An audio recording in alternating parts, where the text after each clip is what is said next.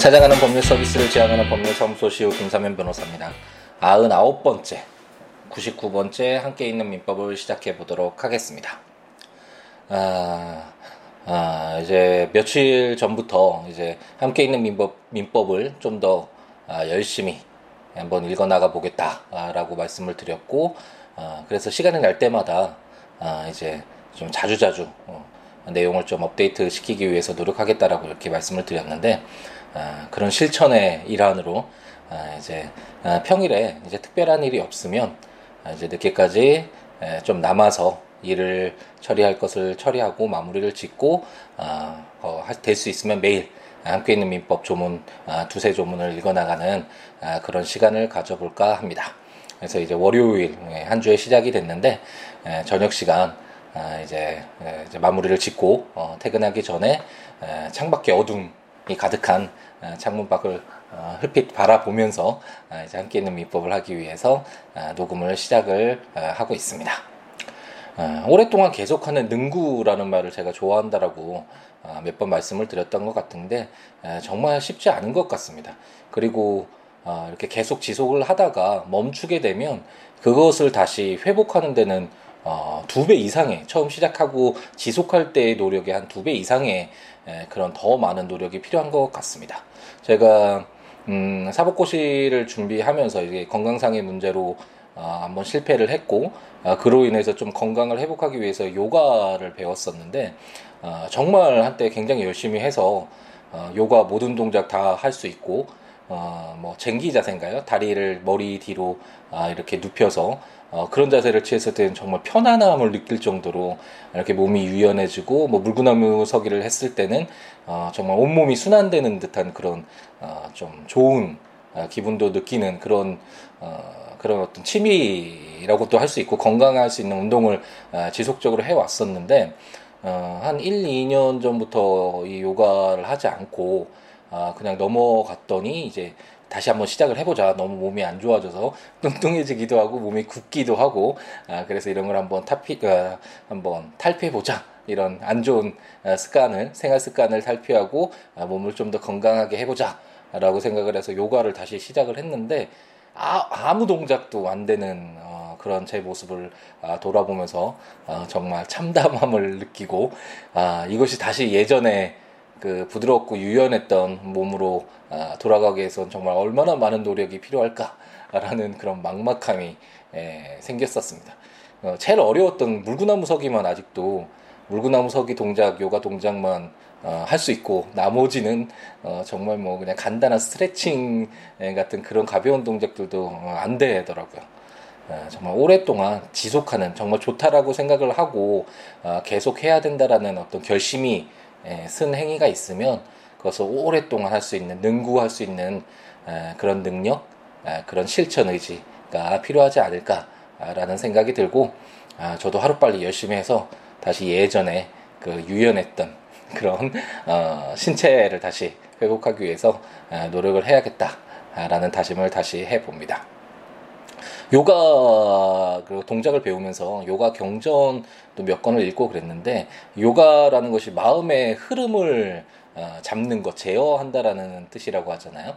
어, 그래서 신체의 어떤 어떤 이런 동작이나 이런 유연함뿐만 아니라 어떤 정신적인 측면에서 에, 그 어떤 여러 가지 번뇌들이나 아, 그런 고민들, 아, 스트레스들 이런 것들을 어느 정도 아, 순화시켜주는 그래서 아, 무언가에 집중을 할 수 있는데 아, 그 근본적인 나에게 집중할 수 있는 에, 그런 것을 도와주는 어떤 그런 아, 행위들이 그런 동작들이 요가라고 아, 배웠는데 에, 그런 이야기가 있더라고요. 어렸을 때 어린 아이들은 태어나면 아, 유연하잖아요. 너무나 유연해서 정말 뭐 뼈가 없는 듯이 느껴지고 온몸이 막 자유자재인데 나이가 들어갈수록 몸이 점차 점차 굳어져 가고 나중에 이제 몸이 굳어져서 더 이상 움직일 수 없게 되었을 때 그것이 바로 죽음이다라고 그렇게 아, 기술되어 있었던 것이 기억이 나는데 어, 어쨌든 몸을 좀 굳지 않도록 유연할 수 있도록 어, 어, 적응을 할 수 있도록 어떤 외부적인 그런 변화나 환경이나 그런 것에서도 적응할 수 있도록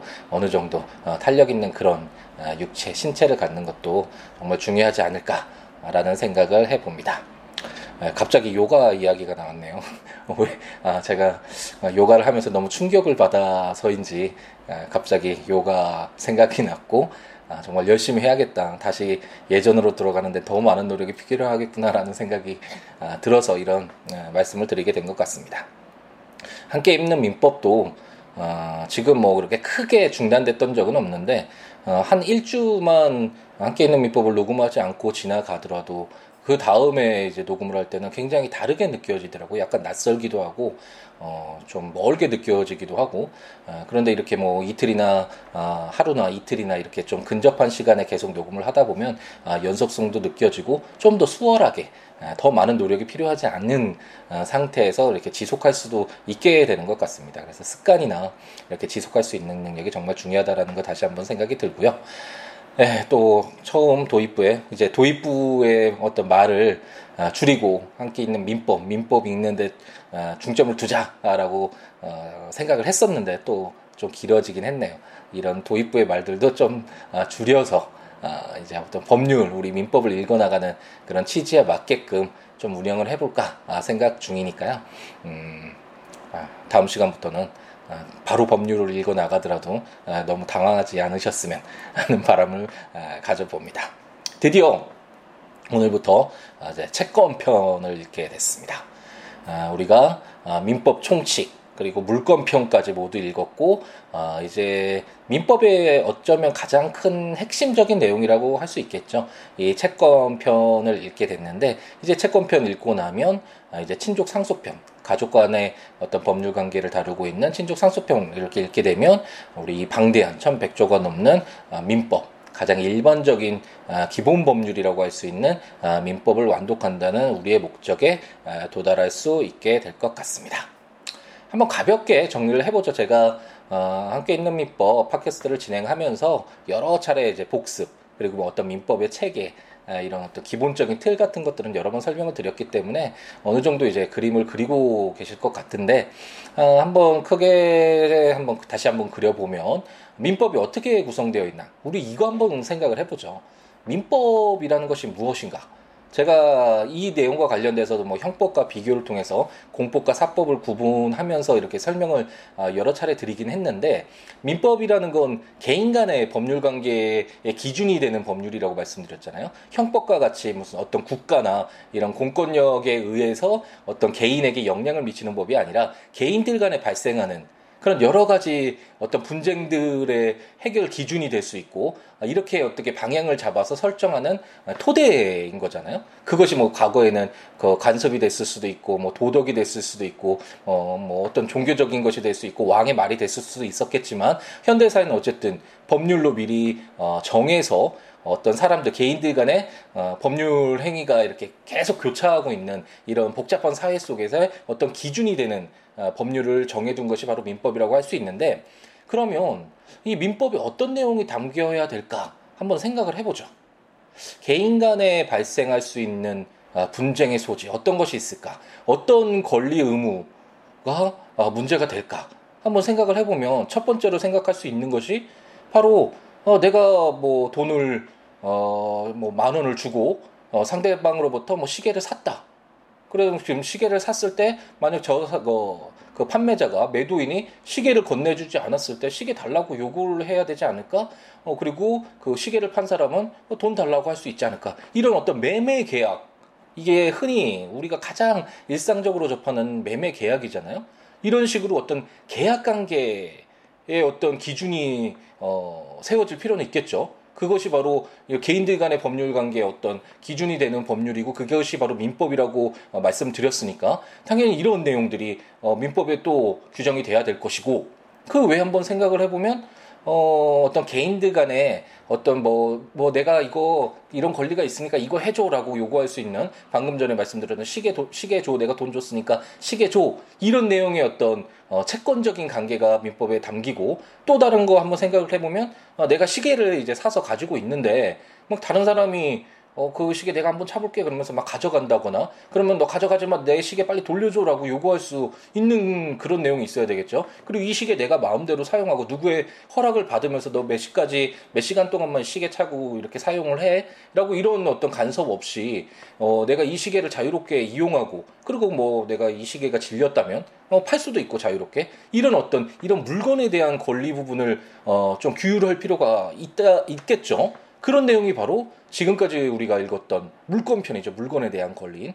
어, 그래서 한번 생, 크게 생각을 해보면, 아, 그래. 민법, 개인들 간에, 사인들 간에 어떤 법률 관계를 규율하는 법이 어, 민법이면, 그럼 개인들 간에 발생할 수 있는 어, 어떤 국가나 공권력이 개입되지 않고 사적 자치 내에서 어, 발생할 수 있는 문제가 될 수 있는 그런 내용들이 무엇이 있을까 고민해 보면 첫 번째로 말씀드렸던 뭐 개인들 간의 어떤 계약을 통해서 매매 계약이 됐든 아니면 내가 그 건물에서 좀 살게라고 해서 임대차 계약을 체결했든 어쨌든 이런 계약 관계를 통해서 어, 서로 간에 어떤 급부를 요구할 수 있는 이런 내용들이 뭐냐 권리 의무가 발생을 하겠죠. 그런 채권 관계를 통해서 계약을 통해서 그랬을 때 이를 어떻게 규율할 것인가와 관련된 내용이 들어갈 수 있고 다른 하나는 어떤 물건들 재화들 있잖아요. 그럼 이 물건들을 만약 법이 없으면 어 저거 내가 할 거야. 저거 내가 뭐 용익 물건으로서 뭐 지상권, 지역권, 전세권 외에 다른 뭐 특정 이름의 물건으로서 내가 이걸 뭐 사용할 수 있는 권리가 있어? 뭐 이런 식으로 여러 가지 그 재화에 대해서 물건에 대해서 아, 권리 다툼이 있을 수 있으니까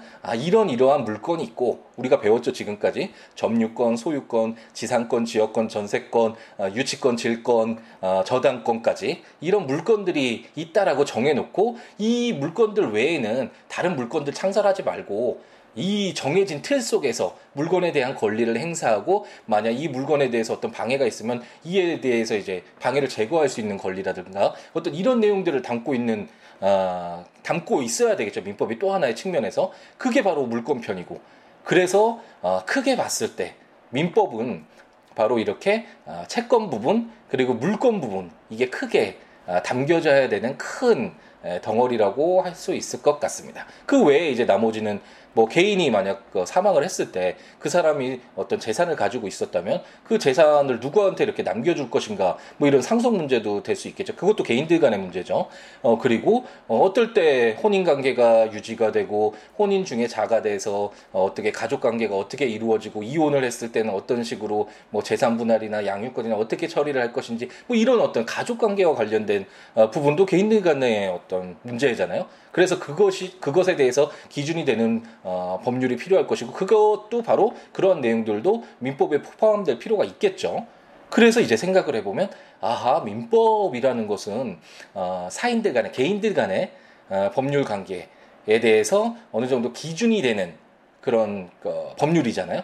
그랬을 때 그 내용으로 담겨야 되는 건 개인들 간의 어떤 법률 관계가 발생했을 때 그 기준을 어떻게 세울 것인가와 관련된 채권 어, 부분 그리고 어, 우리 한정된 재화잖아요. 이 물건들에 대한 권리가 제한될 수밖에 없는데 무한정 재화가 있는 것이 아니기 때문에 이런 물건에 대한 권리와 어, 뭐 의무를 어떻게 아, 규율할 것인가와 관련된 물권적인 부분, 물권편 이렇게 들어갈 것이고 이제 가족 관계와 그 상속 부분과 관련된 그런 부분들을 어떻게 규율할 것인가 그런 내용들이 에, 크게 보면 민법에 담겨져야 될 내용이겠죠.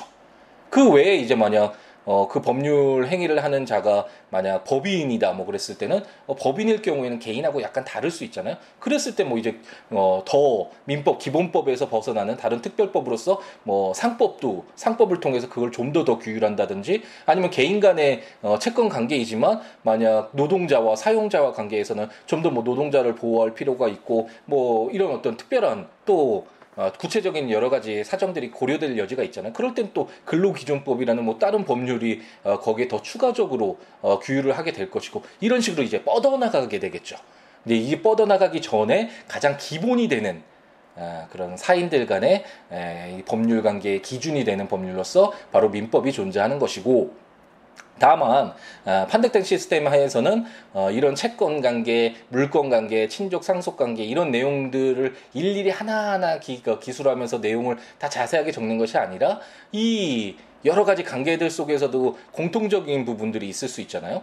뭐 예를 들어서 그 당사자가 미성년자일 경우에 어, 미성년자는 아무래도 어, 능력이 제한된다라고 어, 보는 것이 일반적이고 어느 정도 보호할 필요가 있을 텐데 그랬을 때 그 보호 어, 여부를 어떻게 예, 처리를 할 것인가와 관련된 내용들 이런 내용들이 물권에서도 어, 그 기술되어야 되고 채권에서도 기, 어, 기술되어야 되고 친족 상속에서도 기술되어야 되고 계속 반복되어야 되는 그런 조금 음, 비효율적인 면이 있죠. 그렇기 때문에 예, 우리 민법은 이런 물건, 채권, 친족, 상속 이 편에서 모두 공통적인 내용들 주체면, 객체면, 법률 행위면 뭐 그 외에 뭐 소멸시효나 소멸시효나 기간과 관련된 계산하는 법 그런 것들 공통적인 것들을 뽑아서 민법 총칙이라는 그 편으로 제일 먼저 어, 묶어두고 있는 것이죠.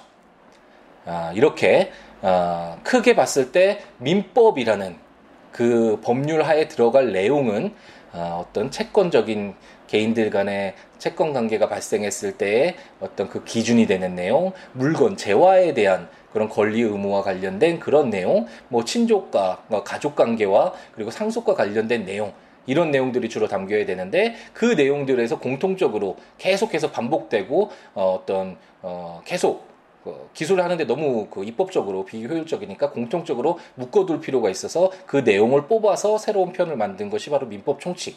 이렇게 아, 구성되어 있는 것이 바로 아, 민법이다. 라고 생각을 하고 아, 이제 접근을 하시면 좀더 어, 수월할 것 같습니다. 이 외에 어떤 내용이 담길 수 있을까요?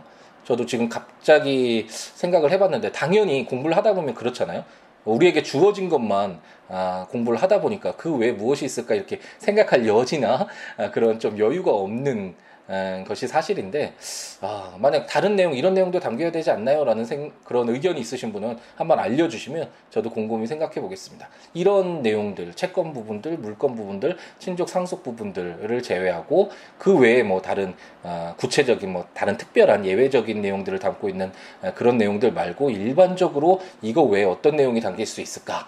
아, 한번 고민해보고 어, 생각해 볼 수 있는 문제이긴 하겠네요. 이런 것들을 하는 것이 바로 입법자들이죠. 국회에서 하는 일이고 아, 그 법률을 제정할 때 이런 내용들을 아, 정말 면밀히 해외에서 어떻게 됐는지 역사적으로 어떻게 시행되고 어떤 하자가 있었는지 여러 가지 검토 끝에 만드는 것이 바로 이런 입법의 역할이고 사실 사법의 역할은 변호사도 마찬가지고 판사 검사도 마찬가지만 이렇게 국회에서 제정된 법률을 아, 이제 적용하는데 해석하고 적용하는데 어, 좀 집중을 하는 그런 일이죠. 약간 분야가 다르긴 하지만 한번 이렇게 법률을 공부할 때 그냥 주어진 거 그대로 받아들여서 이거를 어떻게 파고들어서 어떻게 해석할까 뭐 이것도 물론 중요하지만 어, 왜 이런 내용이 담겨져 있을까 라는 거 한번 아, 이렇게 한번 되새겨 보면서 어, 접근하는 것도 정말 좋은 방법 중에 하나가 아닌가라는 생각을 해봅니다.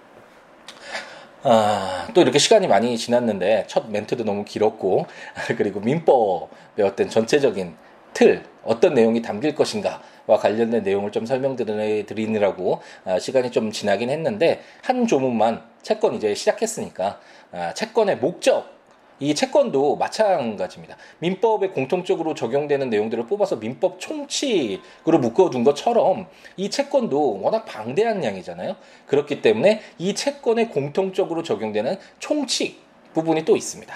지금 저희가 읽을 내용은 바로 총칙 부분이고 이 총칙도 양이 조문 수로는 뭐 그렇게 많지는 않을 수 있지만 내용이 좀 어렵고 굉장히 방대하기 때문에 일반적으로 어, 교과서에서는 채권 총론이라고 해서 채권 총론과 채권 강론 이렇게 나눠서 채권편을 이제 구분지어서 교과서가 기술을 되는데 이때 채권 총론이라는 것이 이거 이런 채권과 관련된 채권에 공통적으로 적용되는 채권 총칙 부분을 이 규정들을 해석하고 어, 풀어 쓴 것. 그것이 바로 채권 총론이다라고 생각을 하시고 어, 보시면 될 것 같고 제 전작책에서도 어, 채권 총론까지 지금 어, 발간을 했는데 어, 제목을 채권 총칙으로 할까 채권 총론으로 할까 할까 고민하다가 아, 너무 다르게 할 필요가 무엇인가라는 생각에 아무래도 저도 지금 하는 아, 조문을 읽고 제 의견이나 생각들도 말씀드리고는 있지만 아, 그래도 뭐 제가 지금 말씀드리는 내용의 거의 대부분은 지금까지 저도 배워왔던 그런 교수님들의 에, 뭐 의견이나 교, 어, 교과서의 내용이나 판례들이나 아, 이런 것들을 통해서 아, 형성된 것을 아, 전달해 드리는 그런 역할이기 때문에 그냥 구분 짓지 않고 다르지 않게 너무 튀지 않게 채권 총칙이 아니라 채권 총론이라는 이름으로 아, 전자책을 발간을 했습니다. 예. 이제 채권 강론도 정말 빨리 쓰려고 빨리 마무리 지려고 열심히 하고 있는데 아, 또 오랜만에 또 열심히 하려니까 잘 되지 않아서 오늘 무더운 날씨에 많이 좀 힘들었던 아, 그런 날이 아니었나. 라는 생각이 드네요. 예, 또 다른 내용으로 가지 말고 제 그럼 책, 채권에 공통적으로 적용되는 총칙 부분을 읽을 텐데 이 총칙 중에서 첫 번째는 이제 채권의 목적 채권이 어떤 것을 내용으로 하는 것이냐, 채권의 목적이 무엇이냐라는 그 제1절 채권의 목적 규정들을 읽을 텐데 제 373조는 채권의 목적이라는 제목으로 금전으로 가액을 산정할 수 없는 것이라도 채권의 목적으로 할 수 있다라고 규정을 하고 있습니다. 사실 목적 그러면 어떤 것을 달성하기 위한 그런 것을 말하잖아요. 일반적으로 아, 내, 내가 이런 행동을 하는 뭐 이런 목적은 뭐냐면 그래서 내가 이루고자 하는 어떤 골, 영어로는 골이잖아요. 어떤 목적이 그런 의미로 사실 쓰이는데 여기서 채권의 목적이라는 것은 아, 채권의 대상으로 될 수 있는 채권이 어떤 내용의 것인가 와 관련된 내용이다라고 생각을 하시면 될 것 같고 채권이 될 수 있는 건 여러 가지가 있을 수 있잖아요.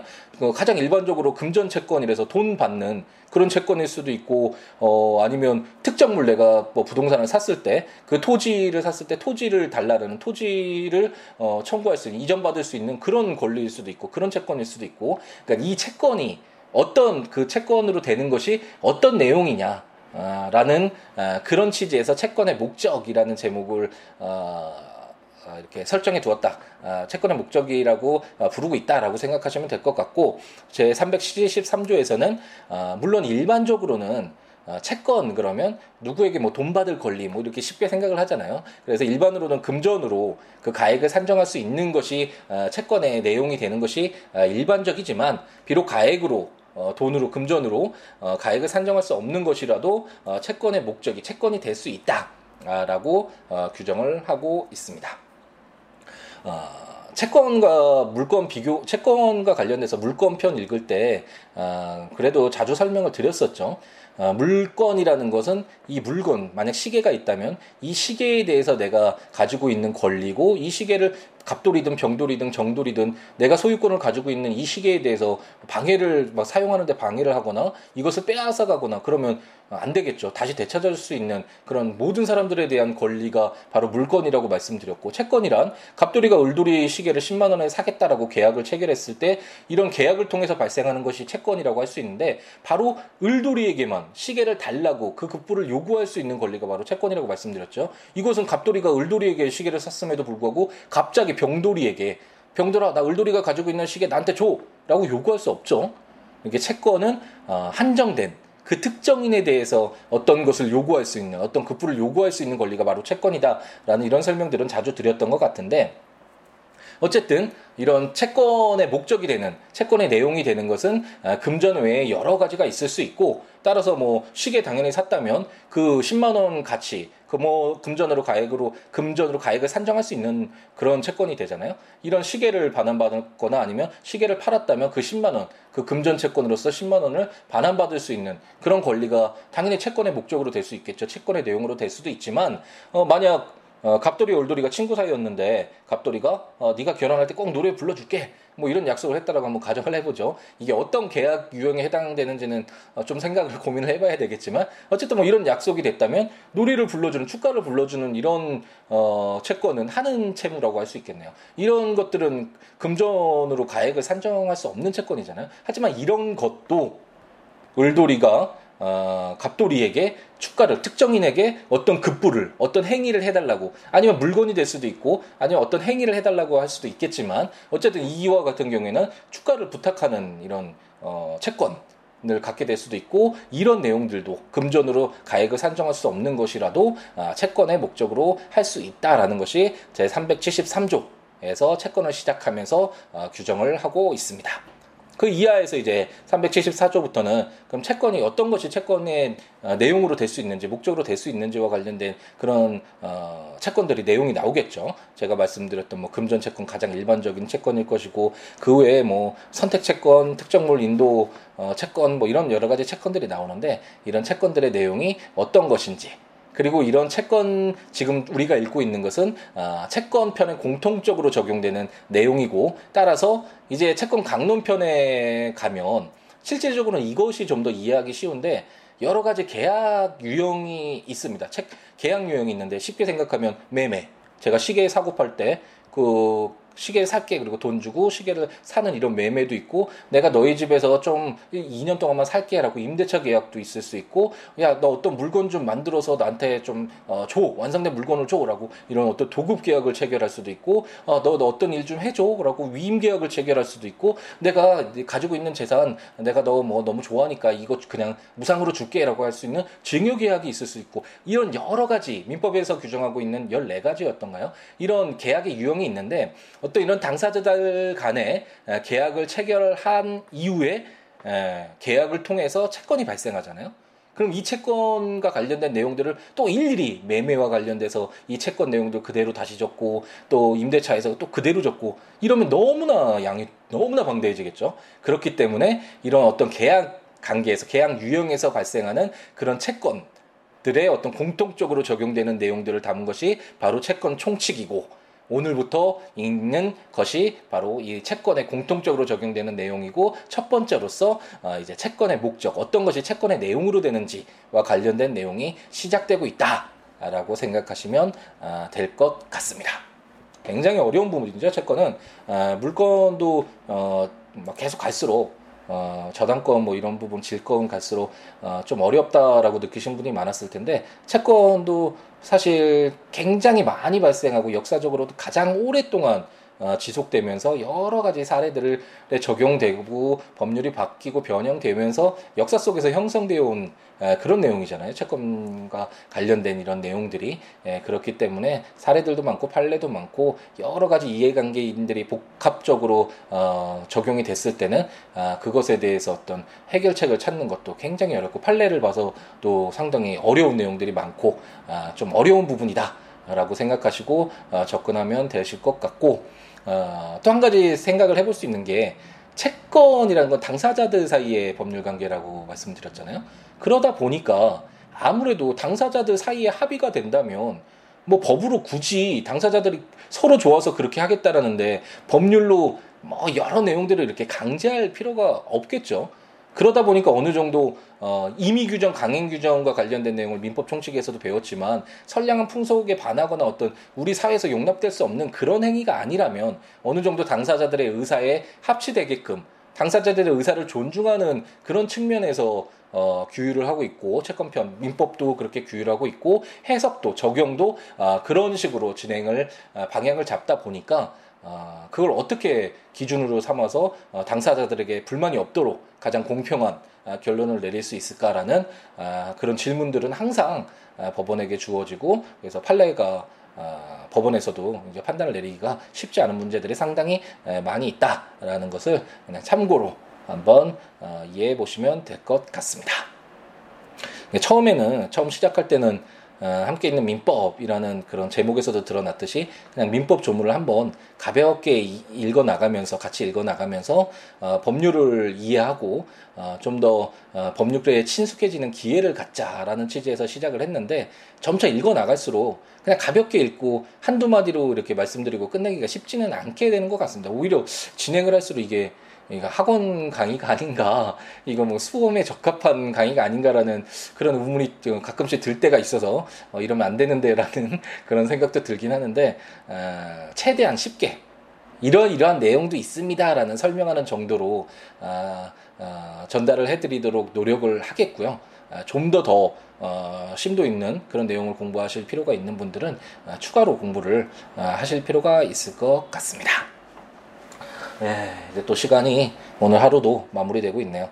어, 법률 어, 려운 내용들이니까 법률 조문들 읽으시면서 들으시면 좋을 것 같으니까 국가법령정보센터에서 어, 민법 치셔서 해당 조문들 읽으시면서 어, 들으셔도 좋고 제가 전자책으로 발간한 함께 있는 민법, 민법 총칙, 채권 아, 책, 아, 물건편, 채권 총론. 지금 채권 총론 이제 시작했는데, 채권 총론으로 발간을 했으니까 그거 구입하셔서 해당 조문과 설명들 아, 보시면서 들으셔도 좋을 것 같고, 아닌 분들은 제 블로그에 이제 제 이 조문들과 설명들을 올려놨으니까 한 번씩 찾아오셔서 siwo.net, s i w o o l a w.net, siwo 어, .net에 찾아오셔서 어, 거기서 조문과 설명들 보시면서 들으셔도 좋을 것 같습니다.